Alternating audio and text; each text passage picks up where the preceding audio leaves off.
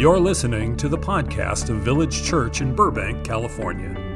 To learn more about Village Church, visit our website at villagechurchburbank.org. We hope you enjoy today's message.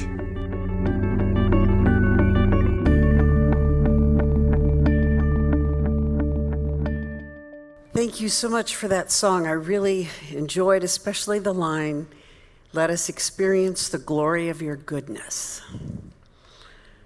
That's, that's a wonderful outcome of practicing God's presence, which is what we're going to be looking at today. And you have your handout in front of you.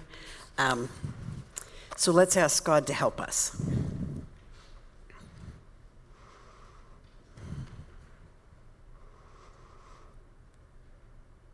Oh God, at times we are astounded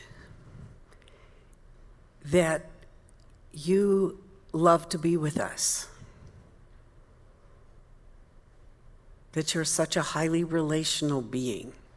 And so we ask you now just help us to be stirred by the idea of being conscious of your presence all day long. Just show us what we need to know. We always need your help. In the name of Jesus, in the presence of Jesus, in the great power of Jesus. Amen. So, I'm going to start with an illustration of what this looks like and some of the effects that it normally has on you when you engage in that wild phrase of Paul's, praying without ceasing, which sounds like a lot of work, doesn't it? Oh, yes.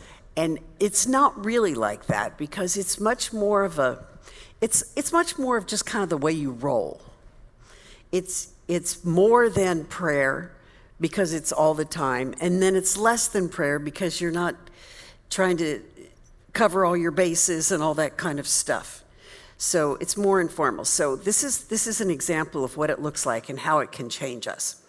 So um, quite a few years ago, the church I was a part of had an outreach program where once a month they we went to certain um, streets and we would go door to door and we would pass out. Um, uh, we'd knock on the door and we'd, we'd give people a day glow pen, you know, that had the, the church's name on it, and we would just say, We're here to help you. If you would like to pray, we're here.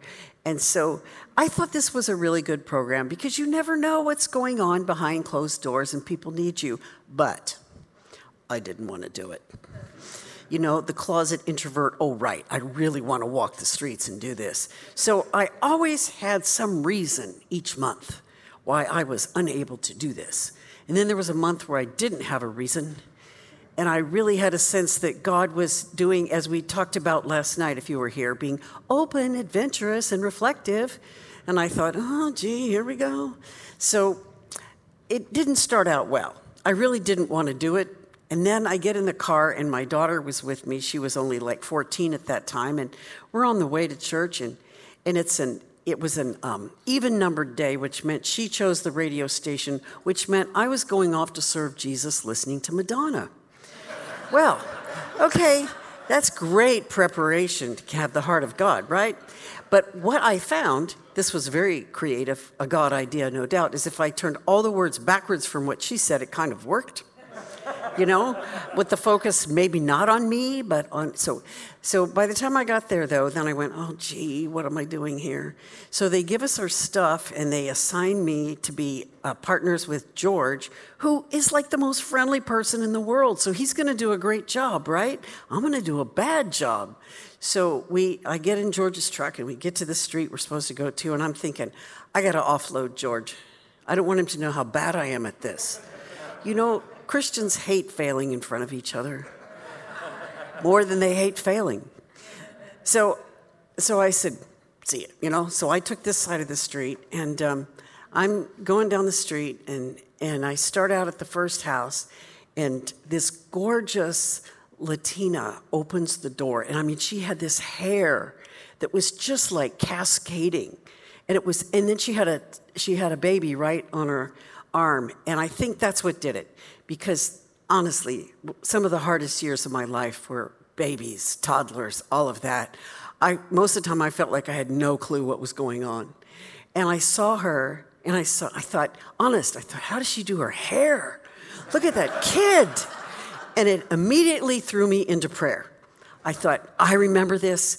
Uh, you know, this woman needs, you know, she needs some support. She needs to know that God loves her. And so I'm just here. And, and I just said the things I was supposed to say. And she just started talking. And I was more and more mesmerized. And I thought, oh my goodness, this was actually kind of fun. Imagine that.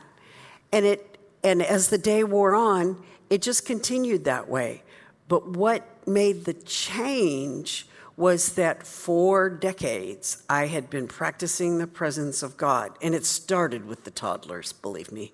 You know, how do you change a diaper for Jesus? Well, that I worked on that for a long time. That's what my book, Enjoying the Presence of God, my editor said, This is kind of like Brother Lawrence moves to LA. And I said, Yes. And he has toddlers too. So, um, this is what can happen. And I talked before about that whole idea of you do the connecting and God does the perfecting. That's what spiritual practices are about. You do the things that help you connect with God, and God changes you in that moment to the kind of person your dog thinks you already are, which you think is impossible, but it actually can occur. It surprised me that my attitude turned around so quickly, but and I looked at her, I remembered my experiences, I remembered how much I love to practice the presence of God, and it really changed. So, practicing God's presence is about being more aware of God all day long. And God is already aware of you. Jesus said, I am with you only part of the time. Always. Yes, I am with you always. And then I love that Acts 17 phrase for in him we live and move and have our being. So that's everything. That's taking showers, that's playing volleyball, that's all of the things that we do, going to work and facing the difficult coworker. Um, and then Isaiah 30 is whether you turn to the right or the left, your ears will hear a voice saying, This is the way, walk in it. And it really does get to be that way where God is guiding us through our day. And so it, it becomes, as Richard Foster said, prayer becomes kind of the main business of our lives. It's just how we roll. We were created to have this with God life, to never be on our own. But it takes intentionality for us to decide to do this. Some of you are, uh, you remember Dallas Willard. The verse that I heard him quote more than any other verse was Psalm 16:8. I keep the Lord always before me. Because he is at my right hand, I shall not be shaken. I shall not be moved. But that keeping the Lord always before me, the first freedom we have is where we put our mind, keeping it there. And there's loads of ways to do that and I'll talk about some of those in a minute. But this really is possible. In fact, you wouldn't want to do it any other way. It's, it's fun to think that this, this is like the, especially the extrovert's main discipline. But as an introvert, I found it to be really helpful. Think of the Apostle Paul. Here are the things he said besides pray without ceasing. He said, I always thank God for all of you, mentioning you in my prayers. That's in 1 Thessalonians. Constantly, I remember you in my prayers at all times. Romans 1. Night and day, we pray most earnestly that we may see you again and supply what is lacking in your faith. 1 Thessalonians 3. Okay, this is not a guy who was on his knees all the time, right? Think of some of the things that happened to him that weren't so great. What are some of them? Prison. Yes, prison shipwreck, stoned a few times. Yes, the lashes. And the time in, in Athens where he's standing up in front of all the intellectuals, in all of those times, the, the scary ones, he was a real doer. So, you know that whole Mary Martha thing? Just totally forget that. Because if you're any kind of a decent Mary and you're praying and you're and you're hearing God and you're doing some of the things we, we did last night, you're going to hear God say, Let's go, let's go. You need to return that phone call. Remember that person that you, you're going to get nudges and, and you're going to go, okay. And it won't be obligatory. It'll be God saying, let's partner together. And then you're going to get out there and you're going to serve as Martha, supposedly. And as you do it, you're going to say, you know, this is like making me crazy. I think I think I need to really pray about this, and you'll be using things like breath prayers that I talked about one last night, and I'll talk about again. But it'll just be a rhythm of your life where you'll be all Mary, all Martha, all the time, and you just grow in that. And so that's how it seems. That's how it works. Thomas Kelly talks about living on two levels at the same time. This is not multitasking. This is about living on the level where you're right there in front of someone, but you're also praying for them at the same time. And that may sound complicated, but you, you just try it. And you just, you know, and you'll be able to do it off and on, and you'll find that it's just delightful. As I ended up praying for this, this gorgeous young mom who I didn't know, and, and it surprised me. But that's what the Holy Spirit is like surprises us. So as we think about that, the results are that you have friendship with God. You have you experience the glory of his goodness, which was in the song. And you want to think about the, the mark of biblical figures is their ordinariness of their conversations with God. If you look at Abraham and you, and you start with his story in, in Genesis 12, you know what? He's just talking about the covenant, I don't know, four or five times with God. They just like to talk about it. They just like to be in conversation about it. And then, oh, one more time, they're going to talk about it. That rhythm of prayer. Martin Luther said that to the Christian, even a sigh is a prayer because it becomes part of who you are.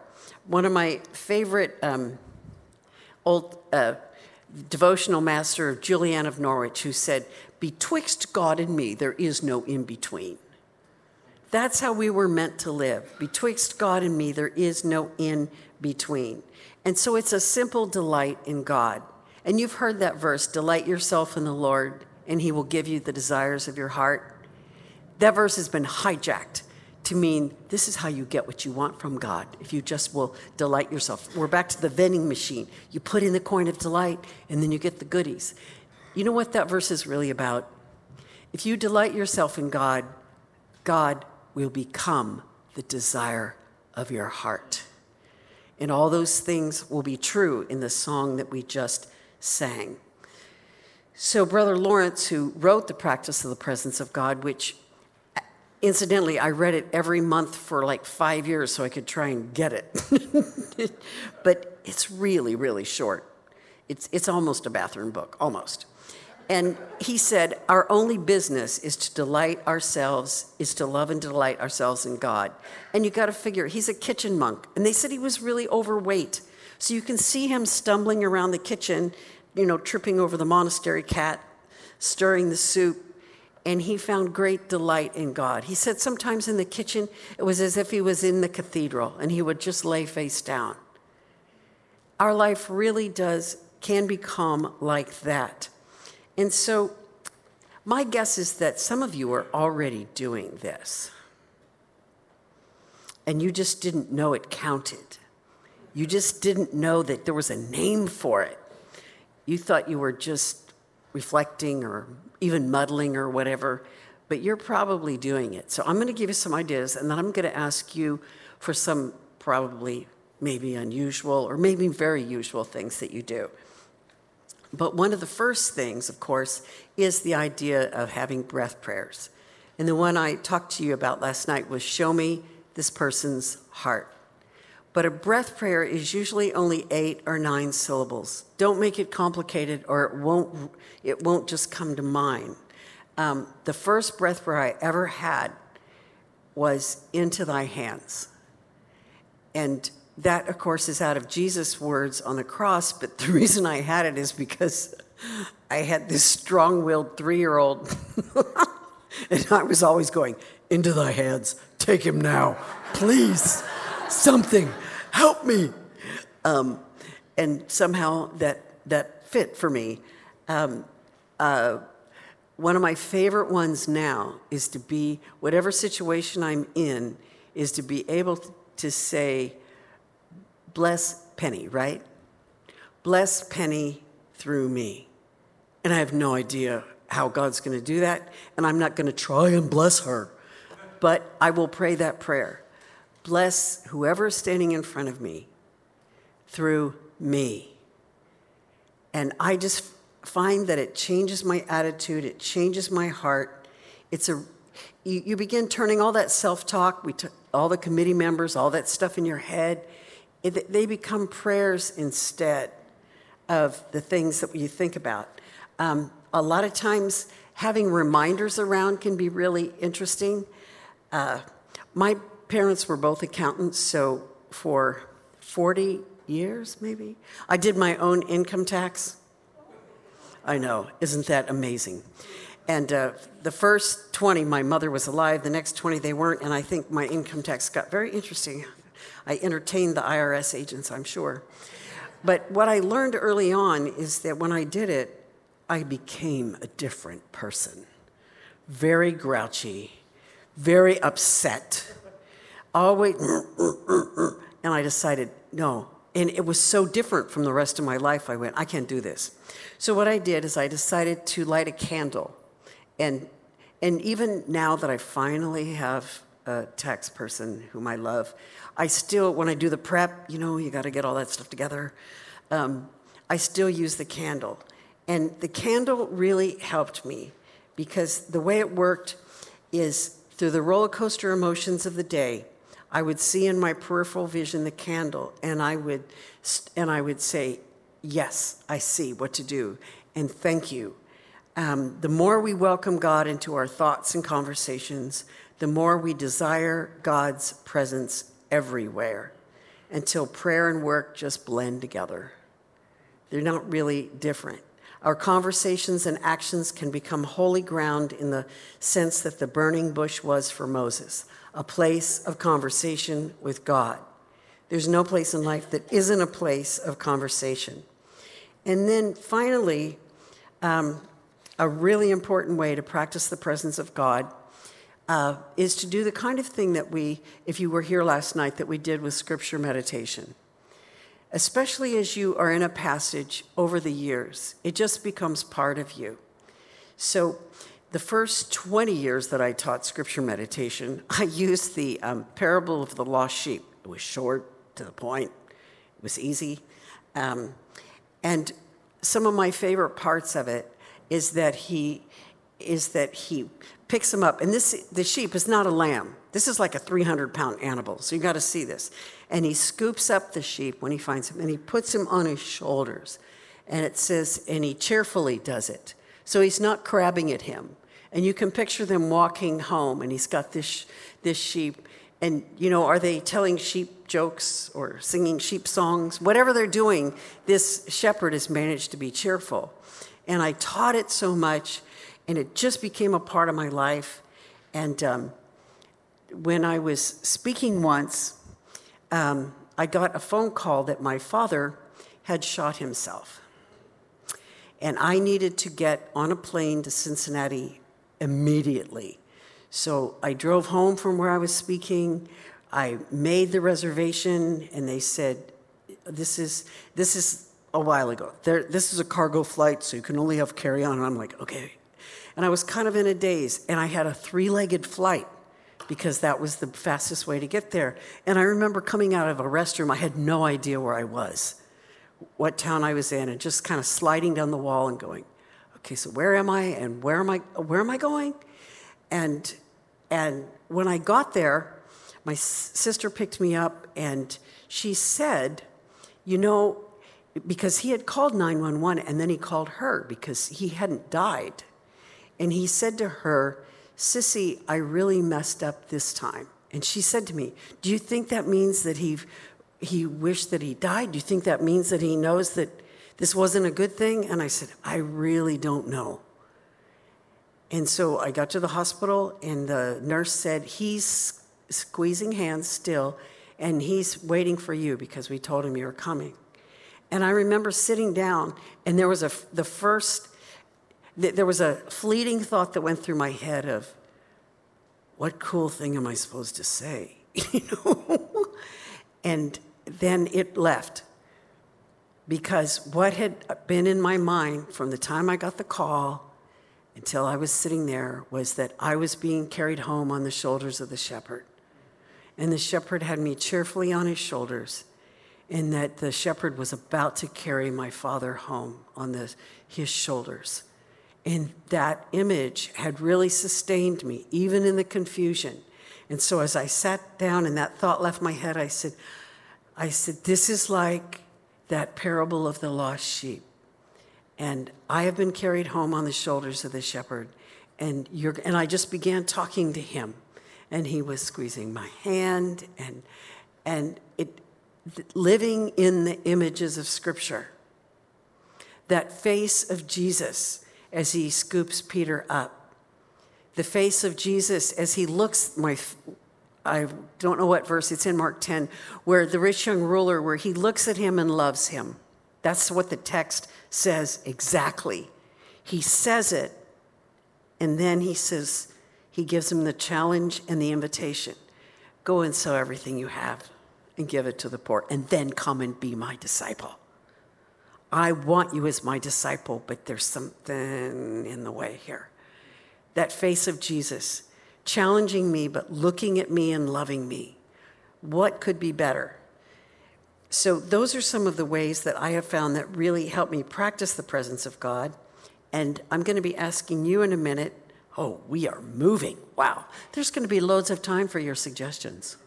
So, just let this, the Spirit speak to you. But, Kim, are you here? There she is. Kim gave me this input last night that was really good. She said that sometimes people will ask her um, in, in pastoral counseling, they will say, Well, what if I don't feel God's presence? And so I only came up with an extra page, so it won't take too long. Um, first of all, I would switch the verb. I think feeling God's presence isn't the goal and I would move towards sensing God's presence. Sensing God's presence is actually much more all inclusive. Feeling is really isolated. And sensing God's presence will also involve your mind and the logic of your mind that knows that God is omnipresent, always present, no matter where we are, and then there's also God's manifest presence where we sense God's presence. But sensing helps you do that and helps you acknowledge that that's true. Sensing is also, I trying to figure out how to explain this. It's also something that happens in your body. There's just a weight to it. And I think that comes to me because um, I like to go out and look at the stars at night. And when you do that, or early in the morning, you, you lie there and you say to yourself, the God of the universe who created all of this wants to be with us. That is so astounding and so weighty. And you want to do that on a regular basis because we lose sight of that. So, sensing God's presence as, as kind of a, a weight, a, a sense of wonder. And when I say weight, I mean W E I G H T. There's a weightiness to it that is just wonderful, and a sense of wonder that God wants to be with me. And so, sensing God's presence, and you still may say, yeah, that's not going to help. okay. So, here are some kind of goofy things that um, I do and that I talk to my directees about. One, and this and the goal in all of these things I'm telling you, these are not gimmicks. What I'm doing is I'm taking James 4 8. Draw near to God, and God will draw near to you. And God doesn't just meet you halfway, God meets you, I would say, 90%. And the 10% is your intentionality. What do you want? What do you really want? And if you want to draw near to God, it's going to happen. So one of the things that that has helped many people is you're saying you're praying and you're going, I just, you know, uh, put an empty chair in front of you and start talking to it. I actually do that in spiritual direction sometimes when somebody is just really lost, they feel like they're not connecting with God. We're sitting like this, and I will put an empty chair right here, and I would say, What is it you most want to say to God? What is it you think God needs to know? And we're going to just imagine that God is in this chair, which actually is true. And what you're doing is you're not making stuff up because the reality that God is with you is more real than this lectern. 500 years from now, this will not be here. Not, th- this will be ashes somewhere. But that reality will still be true.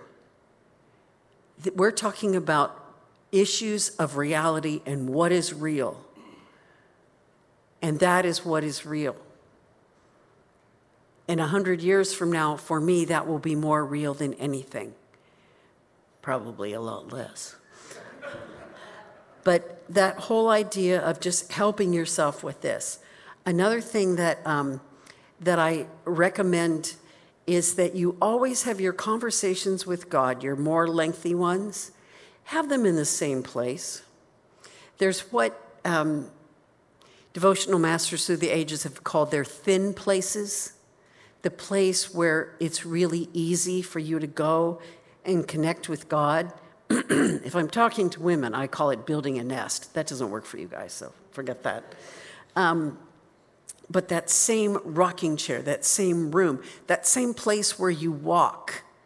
I had a walk um, on, actually, if you know Simi Valley, Tupelo Canyon Road. I used to walk right to the end and, um, and I, I have places where I can show you where I sat and cried over my daughter. This is where I said, you know, it's just a very thin place for me. Even as a kid, um, just to escape kind of the chaos at home, there was, I found this lake that was like, I don't know, less than a mile from me.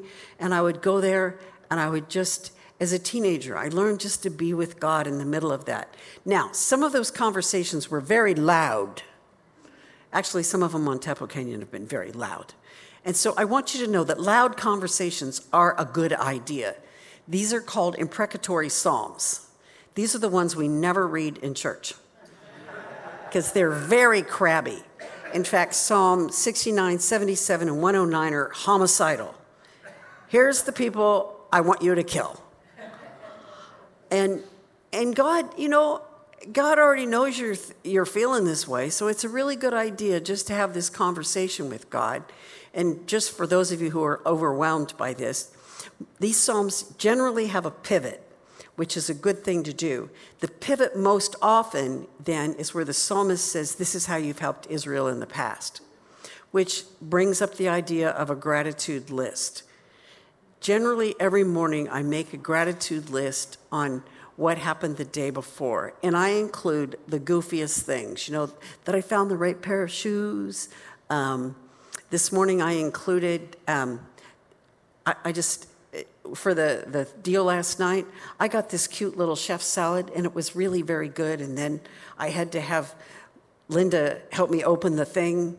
And I'm, I just include the just really small things and things that aren't a big deal. And then I include really big things the person who said this, and, and all those kind of things.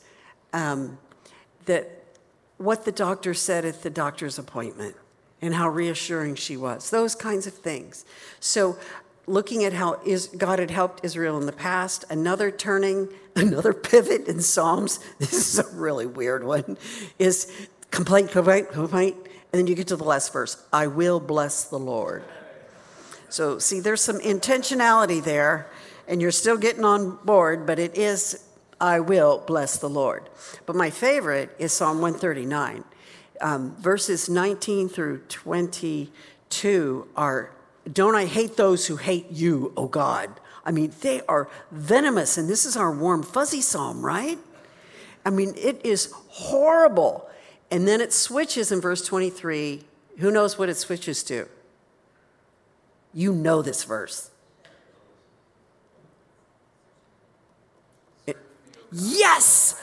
Search me, O God, and know my heart. And, and you've just laid it out before God, right?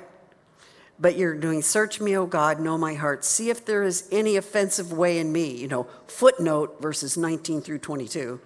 Um, and then lead me in the way everlasting, lead me forward.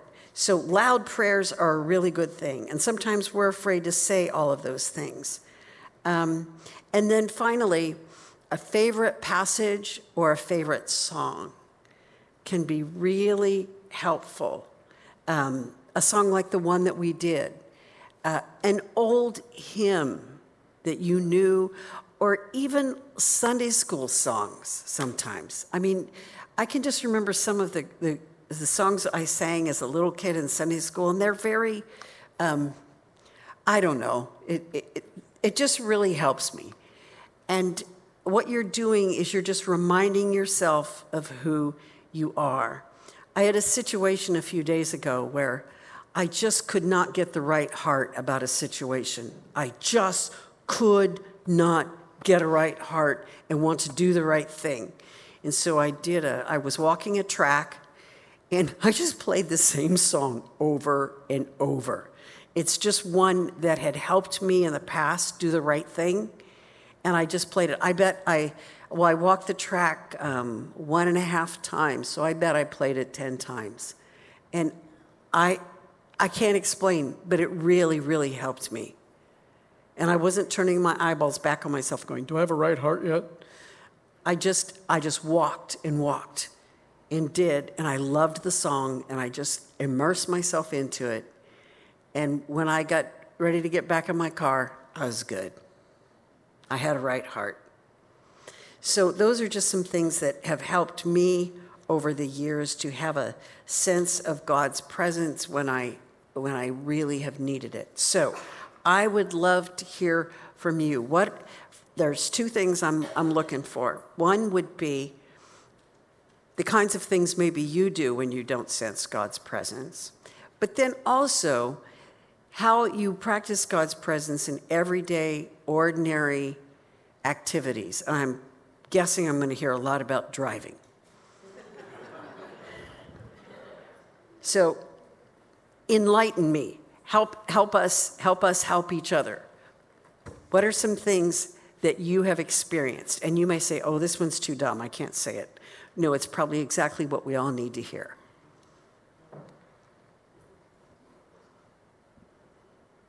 Yes.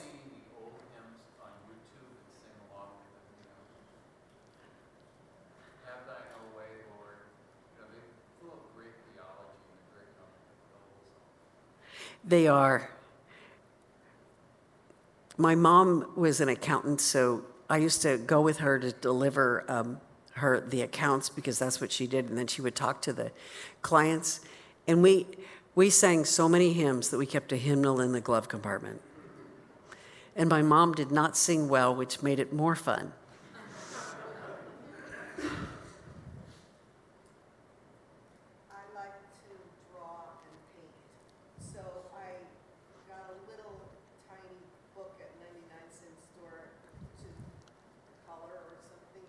Yeah. And I start to write verses that speak to me and make a picture to go with it because I'm very visual.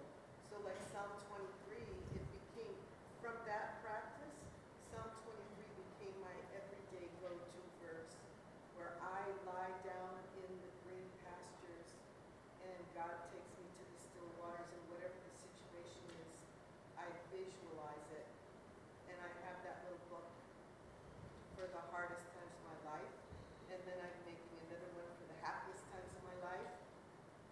And God's word is there visually. That is great. If you didn't hear her, she talked about that she has a, a booklet that she draws in and she'll take a Bible verse and draw the scene. And she has the one booklet for the hardest times and one for the rejoicing times. That is really good. I've I have, there's a certain situation that's hard for me, but they have those coloring books, the new coloring books, and they're, they're largely Psalms, and they aren't real complicated. I'm not as clever as you. And, um, and, and I'll just sit there and do that, and that's how I make it through that meeting. And I tell everyone, I'm listening. And I am, and I listen better because I'm doing that. And I hadn't thought of that as a way that I practice God's presence. That's great. Yes. As loud as you can, my dear.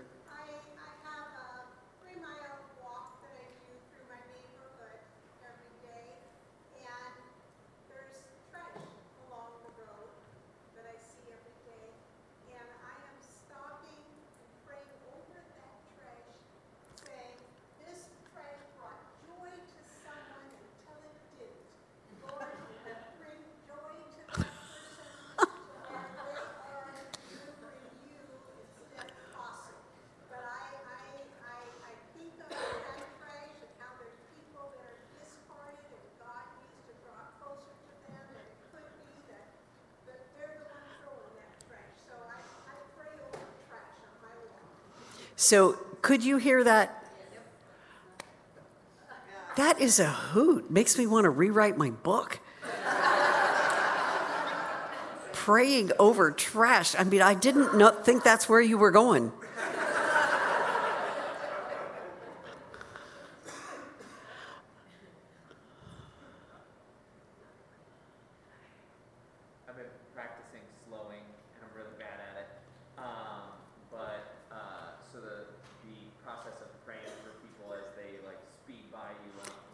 Yes.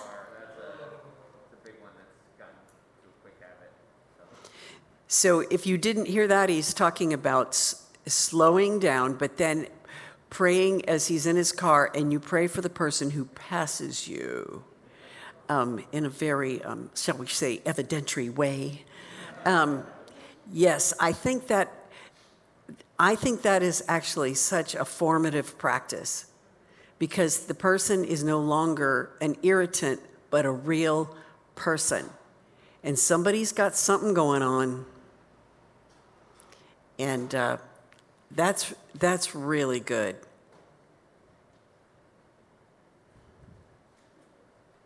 Yes.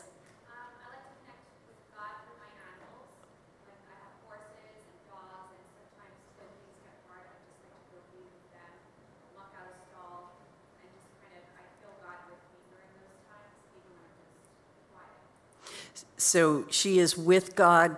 She senses God when she's with her horses and her dogs, her animals. And she, she had her hand down like this, you know, the, that sense of peace that I'm sure she has when she's um, petting them. That's great.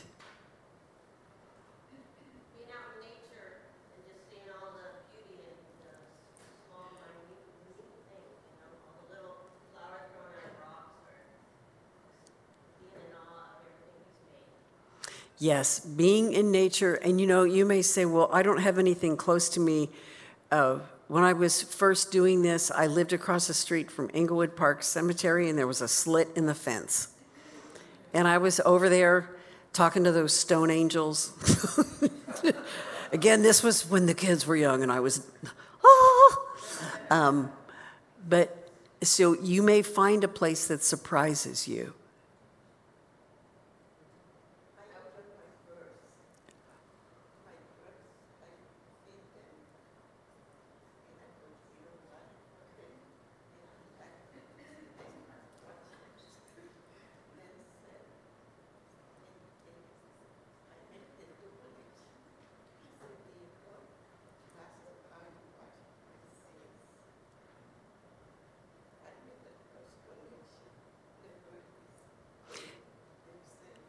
So you make a close connection with verses. Birds. Birds. Thank you. And as she's saying it, she's holding her throat, the connection with the birds. And it's really fun if you have a, if they can build a nest on your porch. That is really fun. And watching them make their first attempts to fly.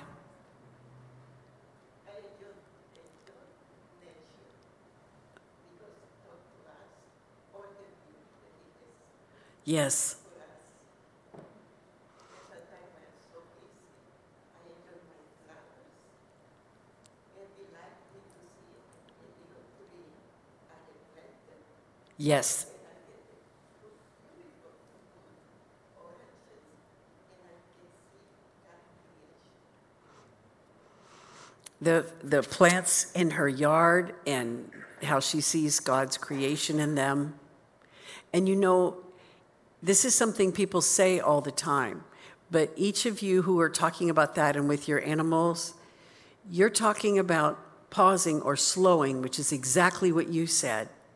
That being able to pause in life. Most of those disciplines of abstinence are about pausing, but so is this one. This is about pausing in life, about not being the, the most efficient person running through life, um, but being able to pause and look someone in the eyes when you talk to them and not see anybody else around you. So that it, it's so lovely when Jesus did his um, miracles, his healings. You know, he was so present to people.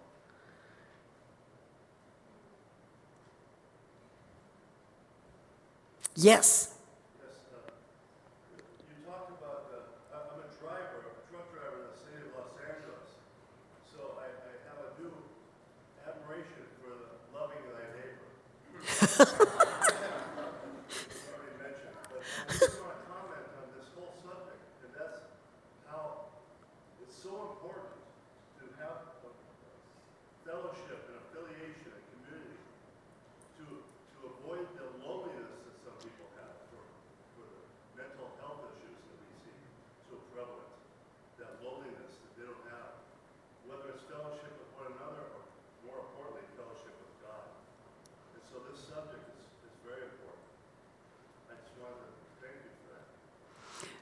You're welcome. And I, I love how you talked about loneliness that way because you and I never have to be alone again. On the one hand, we really do have the presence of God with us all the time. And that's why I do goofy things like candles and, and stuff like that. But also, I don't have to be alone, especially texting, I think, is very interesting. God is leading me to say, why don't, why don't you text a few people today and just tell them you're thinking about them? Think about. Who, who are you thinking about? And just text them, you know, four or five words. Let them know, because you know what it's like to receive one of those. And so to be able to do that for other people.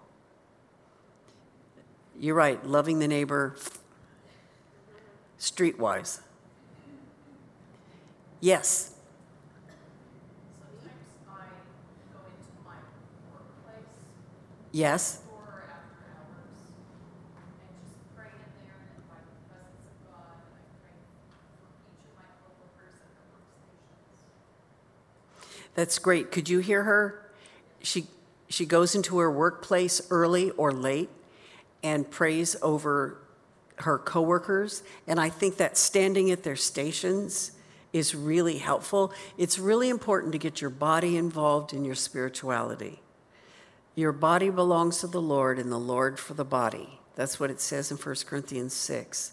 And God wants to get your body involved in this. And I think that standing by the station really is an important thing about that. Yes. I work in a hectic law office, and you know sometimes you can't play worship out loud, so I'll play instrumental worship music. So they think it's just a song down like, we're gonna need this. And there's a gym in my building, so during lunch I'll go to the gym. I feel hectic. Some people put like rowdy music to get them going. I play worship, and I'm on the stairs going nuts, and I'm caught. You know, so that's why I practice my method. That's great. In her workplace, she uses instrumental worship music. So she's got all that good stuff going on in her head, and no one else is overwhelmed by the God word. Um, but my guess is that when you do that, it creates a presence at that gym and in your workplace that you are embodying your life with God. And I believe that that affects people. And you're not trying to. Out.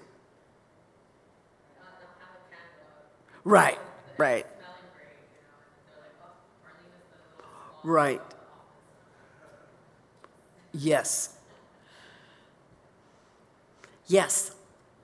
Um, I've asked God to make me aware of people. Um, uh, I tried to go to the new person or somebody I don't know and I introduce myself here at church. Or I've been out before at Costco or some absolute zoo. I, I don't do it often, but God will call me one like time I saw a woman that just looked so confused. She had two shoes over her and two loaves of bread. And I went over and I said, I, I, I just gave her a little hug and I said, you be all right? And it was the weirdest thing to pick somebody I didn't know. And then I saw her daughter come over to her and read her the riot act. Yeah, and I thought she's living with this criticism from her daughter that's just making her more confused. And I thought, I'm glad I went over. I had no idea what was going on. Could you hear this? Wow. So, what we have here is the practice, I would call this the spiritual practice of welcoming the stranger. She, It's not my nature. I'm like yes. And in fact, I'm such an introvert that God has impressed upon me that the discipline of welcoming the stranger is very important.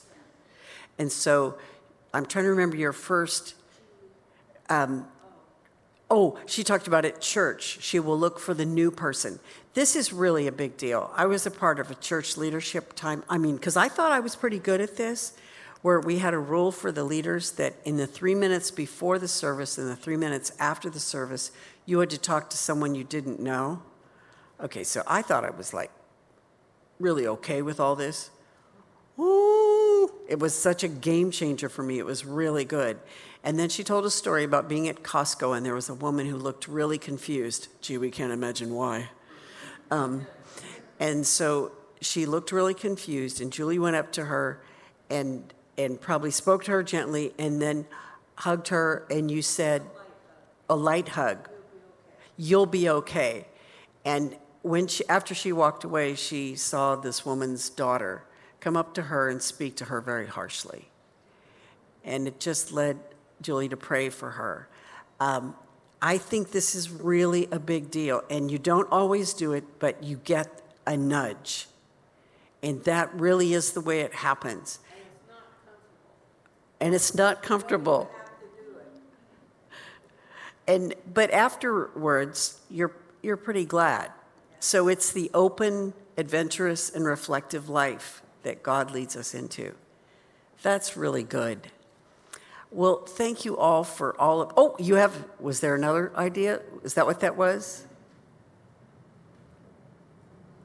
Okay.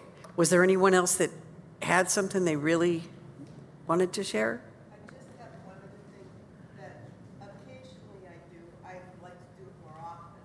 But like the Greek stories in the Old Testament about something wonderful happened, so they built a monument. or a Yes. box Or something. So one time I was at some kind of a thing like this and we talked about doing that. And I found a little statue of a lamppost and a little turtle. And the turtle sits on top of the lamppost and he says, How did I get here? And I say, It reminds me, how did I get here? You know, by the grace of God, whatever is going on in my life, how did I get here? By God's grace. Or a rock from some trip. And you have that rock and it means something to you because it was a special moment and it's in your garden and every time you walk through your garden you see the rock you thank God for that, or you remember the lesson you learned. So some physical thing. Yes. Keeping a memento that reminds you of something can be really helpful. I really like to do that and make it, and it's something probably very odd to be sitting on my desk. It looks a little out of place. Why do you have that? Um, and it just kind of it reminds me of who I really am.